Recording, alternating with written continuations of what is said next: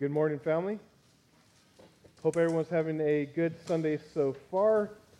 Uh, thank you for joining us in worship as we uh, gather together to praise Jesus and our Father in heaven. we are continuing our trek through the book of Acts, and so we'll be in the back half of Acts 21. If you want to get your Bibles ready, that's where we'll be uh, this morning. Uh, we've been in the book of Acts actually since January as we have explored and seen and uh, uh, witnessed, if you will, the explosion of the gospel across the known world at that time as the church was kind of birthed and, and the church expanded and God used different people to uh, preach the gospel to different kind of people groups. And so we've seen how God has moved throughout history, and we also seen from that how God still moves in our lives and how God still moves through the church that we're part of uh, today. And so um, we're going to continue that trek as we see what God has in store for us in Acts 21. But before we do that, let's go to the Lord in prayer. Dear Father, thank you so much for this time when we can gather together and we can sit under your word. Lord, I pray when we open it, as we read Acts, as we see how you've moved through history, that you can bring to life the truth of who you are and the truth of how you move and the truth of your gospel. You can bring that to life in our hearts and our minds. That we can see the truth of your love and the truth of your purpose for the church. And so, Lord, I pray for this time as we learn what you want to teach us that as you show what we need to be shown, that we can grow to be your people all the more, that we can walk in your ways, and we can uh, develop new depths of love for you and your truth. And Lord, I pray all these things in Jesus' name. Amen. so when Casey and my, I, my wife, when we got married, actually our, our lives meshed up pretty well. We didn't go through that many hardships or struggles as we kind of brought these two lives together. Of course, there's those small kind of things you have to work out whenever you do something like that, like the fights about you're doing laundry wrong or you know you don't do things like my family does it and that kind of things. But they were small, they were insignificant. And so we kind of meshed well and it was good until the holiday seasons start rolling around and we realize wait a minute, there might be differences in our families and how we celebrate things. There might be differences in, in traditions that maybe our family holds. And so Christmas rolls around, and these are small things, but you know, there are things we have to work through, like when do you have the traditional big meal for Christmas? Is it at lunchtime or is it at dinner time? And Casey's family was wrong, and they had it at lunchtime, and and then what you know wanted to do Mexican food at night, and uh, that's just absurd, and uh, and stuff like that. But you know, there are small things you could work through that. It was not that big of a deal. But when we had kids, all of a sudden other traditions started to come to be, and started we had to work through that. Like Casey grew up doing Santa Claus with her kids, and so she wanted to celebrate that with her kids, and and I grew up not doing Santa Claus with her kids because we're holier and and um, and, and better. No, just just joking. If you do Santa Claus, I'm not going. That's not about that. But we had to work that out between us, and so Casey had to work out how not to do Santa Claus with kids, and so. Um, but that just goes to show you how traditions can be hard to change. When, when two traditions kind of come into conflict or, or when they rub up against each other, it can be hard to change or even think it. When, when your own traditions start to have to be reevaluated or reexamined, it can actually be hard to change those because we hold on to them. They're identity markers. We, we kind of use them as lenses through which we view the world and, and, and how we think uh, the world should be. And so we hold on to these traditions and we hold these traditions to be true. But sometimes, as we are examining traditions, we realize these traditions are just that traditions, and they're maybe not even based on what is true, or and so you have to examine them, and it's and it's hard. We see that in families, especially when married couples join their lives together, they have to figure that out. But we also see that when it comes to the faith. Because usually people have faith traditions. And, and if you think it's hard to change a family tradition, a faith tradition is that much harder because now this tradition on how we see God or how we celebrate God or worship God is ingrained in us and it becomes the lens through which we see our relationship with God and who He is and who we are. And so traditions regarding faith become even more a part of who we are. And so we, we kind of inherit these sometimes from either our family or from the church maybe we came to know Christ through, and we have these traditions passed on to us, and we hold them as that truth. That these are how we view God, and they, they serve as that filter. And if someone was to question that, it can get uncomfortable. If someone was to question that, also it gets an uneasy feeling because we hold those and we kind of equate them with what's true so much. It's almost like you're questioning what is true. Well, in Acts 21, I believe what we see is we see Paul coming into conflict with people who had a rich tradition on how to worship God. And his very being and the gospel he preached comes into conflict with that. And there's a tension and there, there's a question of what are we going to follow? Are we following truth or are we following tradition? So if you have your Bibles, you can join me in Acts chapter 21 as we pick up the story in verse 17. If you guys remember last week, if you were with us, as we're going through the book of Acts, we saw in Acts 21 how, how Paul is headed towards Rome, and people are, war- not Rome, I'm sorry, Jerusalem, and people are warning him not to head towards Jerusalem because he's going to be in prison. He's going to experience affliction. But yet he refuses to deviate from God's call, and so he's heading towards Jerusalem. And this picks up the story of what happens in Jerusalem. It says this, and starting in verse uh, 17 When we had come to Jerusalem, the brothers received us gladly. On the following day, Paul went in with us to James, and all the elders were present. After greeting them, he related one by one the things that God had done among the Gentiles through his ministry and when they heard it, they glorified God and said to him, You see, brother, how many thousands there are among the Jews of those who have believed. They are all zealous for the law, and they have been told about you and uh, that you teach all the Jews who are among the Gentiles to forsake Moses, telling them not to circumcise their children or walk according to their, our customs. What then is to be done? They will certainly hear that you have come. Do, do therefore what we tell you. We have four men who are under a vow Take these men and purify yourself along with them, and pay their expenses, so, they may sh- so that they may shave their heads. Thus all will know that there is nothing in what you have what, what they have been told about you, but that you yourself also live in observance of the law. But as for the Gentiles who have believed, we have sent a letter with our judgment that they should abstain from what has been sacrificed to idols, and from blood, and from what has been strangled, and from sexual immorality. Then Paul took the men, and the next day he purified himself along with them and went into the temple, giving notice that when the days of purification would be fulfilled, and offering and the offering presented for each one of them. When the seven days were almost completed, the Jews from Asia, seeing him in the temple, stirred up the whole crowd and laid hands on him, crying out, Men of Israel, help! This is the man who is teaching everyone everywhere against the people in the law and in, in this place. Moreover, he even brought Greeks into the temple and has defiled this holy place. For they had seen previously uh, Trophimus with the Ephesian with him in the city, and they supposed that Paul had brought him into the temple. Then all the city was stirred up, and the people ran together. They seized Paul and dragged him out of the temple, and at once the gates were shut. And as they were seeking to kill him, word came to the tribune of the cohort that all Jerusalem was in confusion. He at once took soldiers and centurions and ran down to them. And when they saw the tribune and the soldiers, they stopped beating Paul. Then the tribune came up and arrested him and ordered him to be bound with two chains. He inquired who he was and what he had done. Some in the crowd were shouting one thing, some another. And as he could not learn the facts because of the uproar, he ordered him to be brought into the barracks. And when he had come to the steps, he was actually carried by soldiers because of the violence of the crowd for the mob of the people following, crying out, Away with him.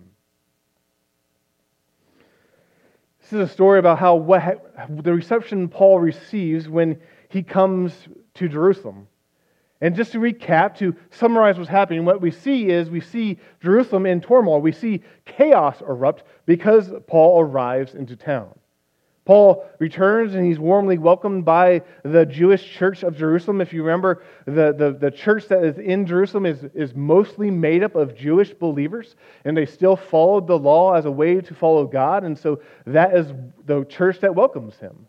And they, they hear about what, how his ministry uh, work has done, his, his missionary journeys have resulted in. And, and Paul relates to how God has moved through the Gentiles across the empire, and they praise God with them because they know the gospel is being preached and people are coming to know who Christ is. But they have a dilemma. They have this problem. They say, wait a minute, Paul, we hear through the grapevine that you're teaching Jews not to follow the law. You're, you're teaching people who, who are Jews in, in, in, uh, in, in, by birth who come to know Christ to give up the law. And if you look around, the city is filled with a lot of Jewish believers, people who are ethnically Jew, but now they follow Christ and they're concerned because you're teaching against our traditions. They think you're teaching them to give up their way of life, what makes them Jewish. And so they hash this plan and say, okay, Paul, we have four, the, four men, and they have entered into this Nazarite vow, which means they can't drink alcohol and they have to let their hair grow for a certain period. And now they're at that end stage where they're going to be purified before they shave their head and they give an offering. To please our fellow Jews who are believers in Christ, how about you go with them to the temple and you pay their expense? You give the offering for them, and you enter into the last part of this vow with them, and so that you show, hey, I still am a Jew, that you still honor the law. And Paul, because he's seeking unity between the Gentile church and the Jewish church, says, Yes, I'll do that. And he goes with them. But when he goes there, in the process, Jewish people who see him recognize him for who he is. It says Jews from Asia so, from Ephesus, who probably journeyed to Jerusalem just like Paul was going to Jerusalem for the feast of uh, Pentecost. And so they see him and they assume, because they knew he was traveling with Greeks, that he brought Greeks with him into the temple, which was a no no. And so they riled the whole crowd against them, and they took Paul and they beat Paul. And it was such a commotion and chaos that actually the Roman soldiers were told, you know, basically all of Jerusalem is in chaos because of this happening. And so they rush in there, they grab Paul, you know, they get people to stop beating him, and then they chain him up and say, basically, what is going on? It's chaos because no one can give a right answer.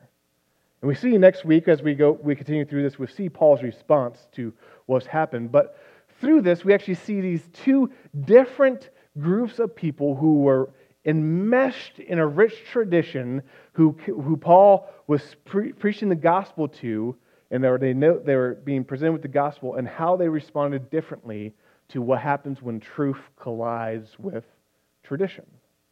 So, what can we summarize here is basically truth must win over tradition. That sometimes when we hold traditions, when it comes to the faith, when we come to how we view God, as I said, sometimes we hold to a tradition that has been passed down by our family, or maybe it's been passed down to us by a, a community that we grew up in, or a community that we came to know faith in, and we hold that tradition, and that's the lens through which we see the world, in which we see God, and we hold on to that, and we view it as synonymous with truth, with synonymous with what the Bible says. But sometimes we have to realize that these traditions have maybe drifted away from what the Bible says, or these traditions are just man made things and maybe, maybe are good and honoring to God, but they're not the absolute truth. And when that happens, it can get uncomfortable. And what do we do? Do we follow the traditions that we have grew up with, or do we follow what the Bible says? Do we follow truth? And the, and the Bible will teach us again and again and show us again and again, and we see examples again and again that we follow truth rather than something that we have just been uh, grown up into or follow because that's what we've always done. Truth must win over tradition.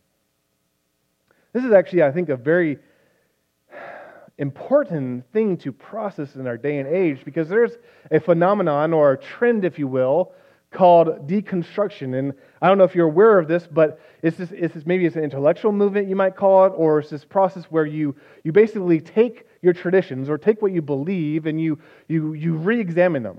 And at core of this deconstruction trend is this idea that maybe you've been following things just because they're tradition, and so we need to re examine them and see if they're truth. And this has come over into Christianity, and a lot of prominent or well known uh, believers have followed this trend where they start to deconstruct their faith, basically see if something is true or not. And the sad thing is, whether it's YouTubers or Christian musicians or people, even former pastors, these people in this process end up giving up all truth altogether and they throw out what's true with what they've been given by their faith community. But this is important to process. How do we do this? How do we look at something and see if whether something is true or not, or if it's just a tradition that might be not based on what's true, or and how do we process through that? And so again and again, we're told we have to go back to actually the standard of what is true, which is the Word of God, and, and, and examine it. But we hesitate to do that because it's hard. As I said, it gets weird and uncomfortable when we examine our faith traditions. We can admit that.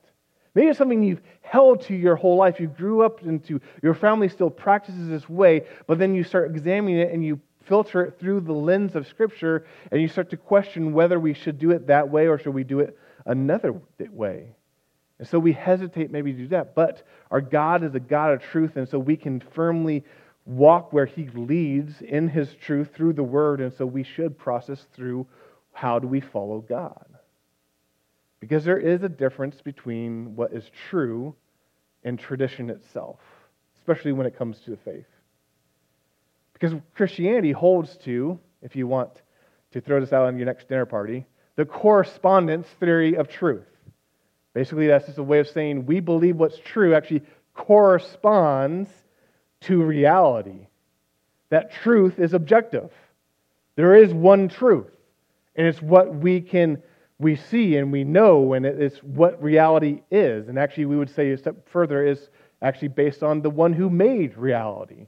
That is what is true. And so that truth becomes the lens through now which we process and carry through all the, we look at those traditions that we might practice, these ways in which we follow that truth, or the ways in which we live and filter that. And so we need to process the things we're handed down through the lens of what is objective, objectively true, which is the Word of God and the truth He gives us.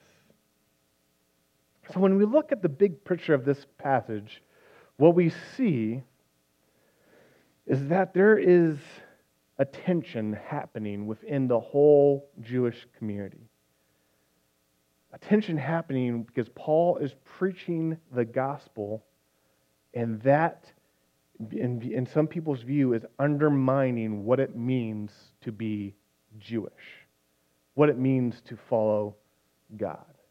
And so you can understand why this is a big deal. To understand the value of tradition, well, this, these are actually the identity markers. These people are saying, I am Jewish. This means I follow the law, the rules and regulations set down by God that we find in the Torah. We follow these things. That is what defines me, and that has defined our people. And now they hear Paul coming up, and they think he's telling people who are Jewish not to follow that anymore. They hear this, and they say, maybe he's telling people not, they don't have to follow these rules and regulations more, just like he's telling the Gentiles Gentiles, they don't have to be Jewish to be a Christian. They can be a Gentile who follows Christ. And so you can see this tension develop in both groups of Jewish people the, the Christian believers, I mean, the Jewish believers, as well as the Jews who do not know Jesus Christ. Because they're feeling this tension and they're wondering what is happening. Is this guy actually preaching against the law? Is he preaching against the temple? And so they're struggling to understand it because they're struggling to understand what is Paul bringing to them and teaching. What is he telling them? And so when we see this conflict, we can say it's a conflict between tradition and truth, but really what this conflict is and ends up being is a conflict between the gospel and the law. The law is decreed, is, is what we get from the Old Testament. It's these boundary markers, it's these things you follow as you do. And the Jewish people took that, and that's how they followed God. That's how they identified themselves. And that's how they, they, they practiced discipleship and grew their family, was following the law. But they had a tendency now to take that law and actually make it what brought someone into good graces with God. They had a tendency to take that and make it something where you followed to be in God's good graces. And, and Paul was coming and he was preaching the gospel, which said, No, you're saved by grace through faith in Jesus Christ alone. And then, whatever you did, whether you followed the law or whatever, you, you followed God to the best of your ability. And that was separate from how you come to know who Jesus Christ is and how you are saved. But there's this tension because they were reversing and they were putting that law as that way in which someone can come to know who Christ was. This was a prominent theme in, in Paul's writing. If you read his epistles, you see this again and again, how he's speaking out against people who tried to make this, this rule based way in which we can somehow earn our way or achieve our way into God's good graces. And he said, That's absurd. You can't do that. It's impossible. You're all sinners. We're all sinners. We cannot do that. We can only be saved by the grace of Jesus Christ because He has saved us. He has accomplished the law. He has fulfilled all we need for salvation. And now He gives that to us through His Spirit. And that is how we are saved. But humans, us, you and me, we can admit that. We're idiots. We're prideful. We think we got this when we don't got this. And so we drift naturally back to trying to earn and achieve. And that's really the Jewish have a history of that way of trying to earn and achieve, thinking these laws, these regulations are what define them as God's people. And you can see this again and again. You can read uh, the book of Galatians, and Paul is doing a full frontal assault upon this idea, saying this is absurd. You only can come to uh, God through Jesus Christ by grace. It was, and it came up again and again through history. If you, if you know your church history, the Protestant Reformation, when the, the Protestant church was formed, at the basis in the core, it, it was this argument about the difference between the law and the gospel, and that the, we're saved by grace. And that is what we do. And then we follow God, and then we walk in his ways. And that, that does not achieve or earn anything to us to walk in, to be in God's good graces. And we see that again and again. And actually, it still rages in the church today. Debates still happen about how is someone saved. Is it because they're following God first and then they're saved, or is it because they believe in Jesus and they're saved through that? And so this conflict is there, and it's a question of the gospel or law. What are we going to follow? Is it are we following the truth that the, the word lays for, or are we following the traditions passed down and the man made things in which we're told how to follow? Which mean which brings us to the plan these elders in Jerusalem had. This plan because they, they truly they, they, were, they were not in argument with Paul about theology, but they were worried about how people would perceive him and how they would perceive the, the, the Christian Jewish people would perceive his message. And so they hatched this plan that he would show how he, he observes the law. He agrees to go Paul agrees to go along with it. Why? Because he's wanting to show that unity between the Gentile church and the Jewish church. That's one of the main things through the whole book of Acts. We see it again and again that this church, the global church, made up of all these people from different races, from different social economic status, it's one church that worships the same God and they're brought together in unity. It's that theme that's brought up again and again even preloaded in Acts 1:8 when we, Jesus, right before he ascends to heaven, tells his followers, You will be my witnesses in Jerusalem and all of Judea and Samaria and to the end of earth. That they're going to be spreading the gospel across. And when the gospel goes into Samaritans, the, the, the, the group that's kind of half Jew, it, you know, the, the apostles went down there to certify it.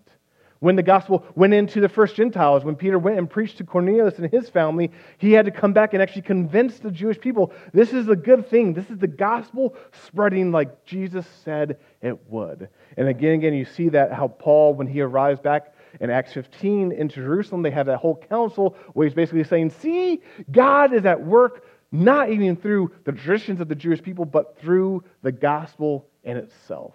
And they agreed and they celebrate that. And so they hatch this plan because Paul wants that unity. This is one church on one mission, celebrating and worshiping one God. And so he agrees. And some people argue that Paul shouldn't have agreed, that somehow by him agreeing to go through this process, he was undercutting his argument, or he was, he was showing that he was compromising uh, the gospel. I don't agree with that because I think really what you see here is not so much an issue of salvation because both the Jewish church and the Gentile church, Paul, agreed that salvation was by grace alone, through faith alone, in Jesus Christ alone. And it wasn't a moral kind of quandary because both groups believed that we now follow God and that the law of God is a good guide to how we follow God. But it's, just, it's that second process of how we follow God. What was going on here really is how do we deal with the traditions, the ceremony, the customs of the people, the ceremonial law? How do we deal with that? Because Paul and elders, Paul and the elders in Jerusalem agreed theologically on how to follow Christ. They, they agreed, they agreed uh, um, in, eth- in the realm of ethics, knowing that we're supposed to follow God and follow his moral law, but they were just trying to think of how do we now navigate tradition and where does that fit in. And the solution of Paul submitting to this purification rite was not a compromise in the sense that he was giving up what he believed as his moral principles. No, it was concession in the area of practice that he was willing to undergo this rite because he knew it would help unify the church. If you know Paul and if you know what we're called to do when we have areas of freedom that come into conflict, you see this again and again that he was willing to give up his freedom in Christ if it would help the unity of the church. I mean, you can just read that in 1 Corinthians 9, uh, verse uh, 19 through 23. I'm just going to read part of that. It says, This is Paul speaking. He says, Though I'm free from all, I have made myself a servant to all, that I might win more of them. To the Jews I became as a Jew in order to win the Jews. To those under law became as one under law, though not being myself under law, that I might win those under law. To those outside the law became as one outside the law, not being outside the law of God, but under the law of Christ, that I might win those outside the law. To the weak I became weak, that I might win the weak. I become all things to all people, that by all means I might save some. I do it all for the sake of the gospel, that I may share with them in its blessings. It's this idea that the unity of the church was bigger and more important than his own preference on how he knew he was free to follow Christ. So Paul does this. He goes to the temple, and chaos erupts. People see him. It's like, what is this guy doing here? they rally the troops and say, nah, this is insane. He shouldn't be here. He probably even brought one of those Greeks that he was traveling with into our temple. And what's, all, what if, what's interesting to me is when we read this, it's so similar to the greeting he got so often in other cities around his journeys. It reminds me of when he when, it, when uh, it was in Ephesus and, and the people had a riot and all they could shout was, Great is Artemis of Ephesus. Ephesus. And this idea that, uh, that they couldn't have any argument against him. They just they started a riot because they didn't like how what he was teaching. Kind of reminds me of when he was in Corinth and the Jews rallied people in and brought Paul before the proconsul trying to uh, have these trumped up com- uh, charges against him. And so now he's in Jerusalem, and it's almost like a combo of those two. As chaos is erupting, they just want to be him because they don't like him and what he's saying. And I just, I just can't help but think the irony is so thick that Paul, seeking to honor the law is now being beaten because they think he's teaching against the law. That he seeks to honor the Jewish people, his people, because he loves them so much that he's now being beaten because they think he is teaching against the law. And just like they got Jesus wrong, and they got Stephen wrong back in Acts 6 and 7, when they accused Stephen of preaching against the law and this holy place, thinking of the temple, they now accuse Paul of the same thing. He's preaching against the law and the temple. And they get him wrong, and just like they got Jesus wrong, is that they, they think he's preaching against the law as a bad thing, when really he's just saying the law has been fulfilled in Christ. This temple has been fulfilled. It's found its ultimate purpose because Christ now has come. And these things God gave us, they were good, and they pointed to the fulfillment that we see in Jesus Christ. And so these things are no longer needed as ways to point to God because we have Jesus, who is the culmination for fulfillment of those. And he's preaching that, but they get that wrong, thinking he's teaching against the law. And so, and they accuse him of an outright lie that he brought a Greek into temple. And so, what do they do? They beat him. They continue to beat him until he's dragged away by the Roman soldiers. And when we read that, we see Paul standing on the truth of the gospel even when it cost him comfort. Because truth must win over tradition, even when it hurts to stand on truth. But in this passage, I would argue, is in these two different groups and how they respond to Paul that we see how we are supposed to respond, respond to our own faith traditions or other people's faith traditions. And how do we work through that? And the first one is the, the positive example of when Paul meets with the Jewish Christians and the elders. This is a positive example because they stand united in the truth. That these people agreed with him. They agreed with him on who Jesus was. They agreed with him on what makes them God's people. And so they stood united in truth and that they could stand and agree that salvation was by faithful by grace alone through faith alone in Jesus Christ alone. They just had different ideas of how they now walk and follow God. They just had different ways in which they practiced discipleship. And I think this shows the actually right attitude we should have when we come up against traditions is that if we're united in the truth, if we're united that salvation is through Christ alone, and we can share that with one another, then these traditions that we might have that seek to guide us and seek to direct us in that truth and point to God, they're good ways of discipleship. And so we can honor each other's traditions and we can celebrate each other's traditions as long as they are grounded in the truth. And, that, and when we see Paul being willing to be flexible and actually f- and go back and honor the law and go and do this oath that and this purification ritual, it's actually showing us that the unity of brothers and sisters is so important that we actually should be willing to have a concession of practice. Not giving an inch on what is true, not giving an inch on the gospel, but when it comes to practice, we can see different brothers and sisters who celebrate and worship God in different ways, and we might not disagree with them. I mean, we might not agree with them, but we can also stand if they actually stand on the truth and say they're our brothers and sisters, and say there are different ways in which we can follow and honor God as believers in Jesus Christ because we're united in who Christ is. So it helps us process when we come up against traditions that might be foreign from our own.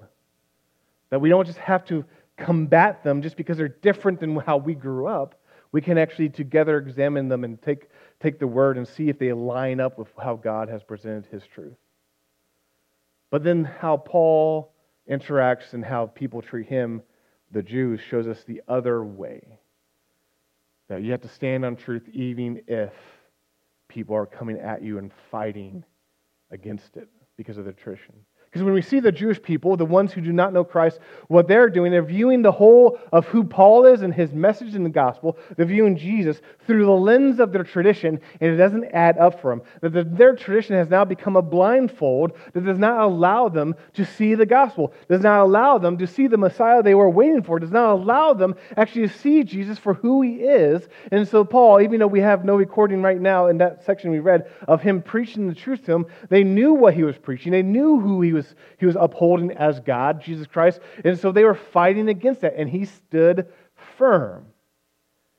He was being beaten, and at any time, you know he probably could have recanted his belief in Jesus. You know he could probably have stood up and said, Brothers, I'm one of you. I'm following your law. I promise to follow the law better, and I won't speak out against it. But he doesn't. He stands firm on the truth because he knows that is what is important the gospel being proclaimed. And so he stands firm on that and shows us how we need to stand firm on the tr- truth when we are confronted with things that maybe push against it or not based on it. Truth must win over tradition. I think this is important for ourselves as well because we all have a tendency to drift.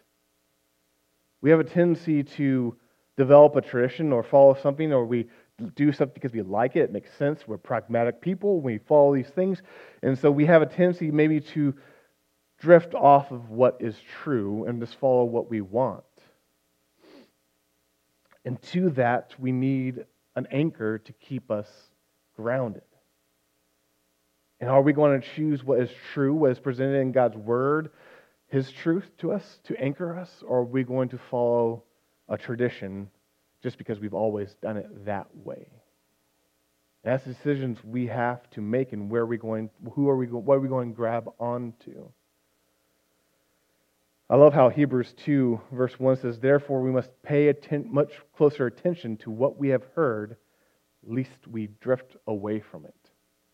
Because it speaks of our tendency to drift away from the gospel, what has been given to us through the word. And so we need to stand firm on what is true. During the Protestant Reformation, there was a motto that uh, came to being as a Semper Reformanda it's Latin, and it basically means always reforming, always reformed. And this is the idea that recognizing humans have a, have a tendency to drift. This is not a model saying, hey, change is changed for good, you know, for change is good for change's sake. No, this is a model of saying we have a tendency to drift away from the truth, that we develop things and they're not aligned with the Bible anymore because we start drifting and we take those traditions with us and morph them. And so we need to always be reforming. And how do we always be reforming? We continually go and immerse ourselves in the Word. We know it and we follow it. And we let that become the filter through we that we examine everything we do to see if it lines up with what is true that we always reform ourselves personally through the Word.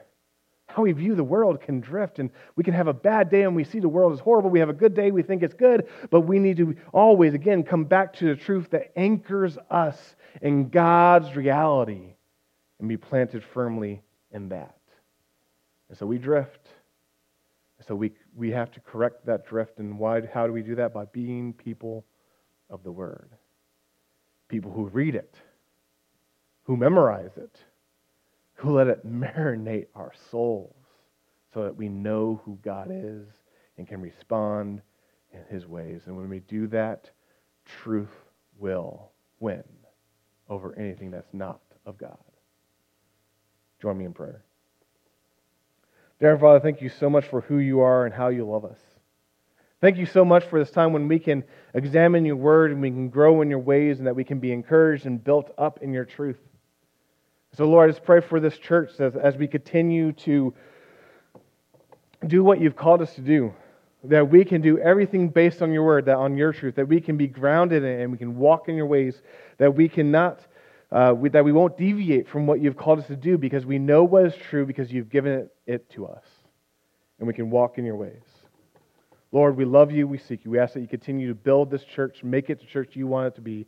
I pray for everyone here, everyone who's listening to this, that we can uh, be committed to always reforming ourselves through the word, always going back and submitting ourselves to what you show to be true so that we can be yours in all of our days. I pray all these things in Jesus' name. Amen.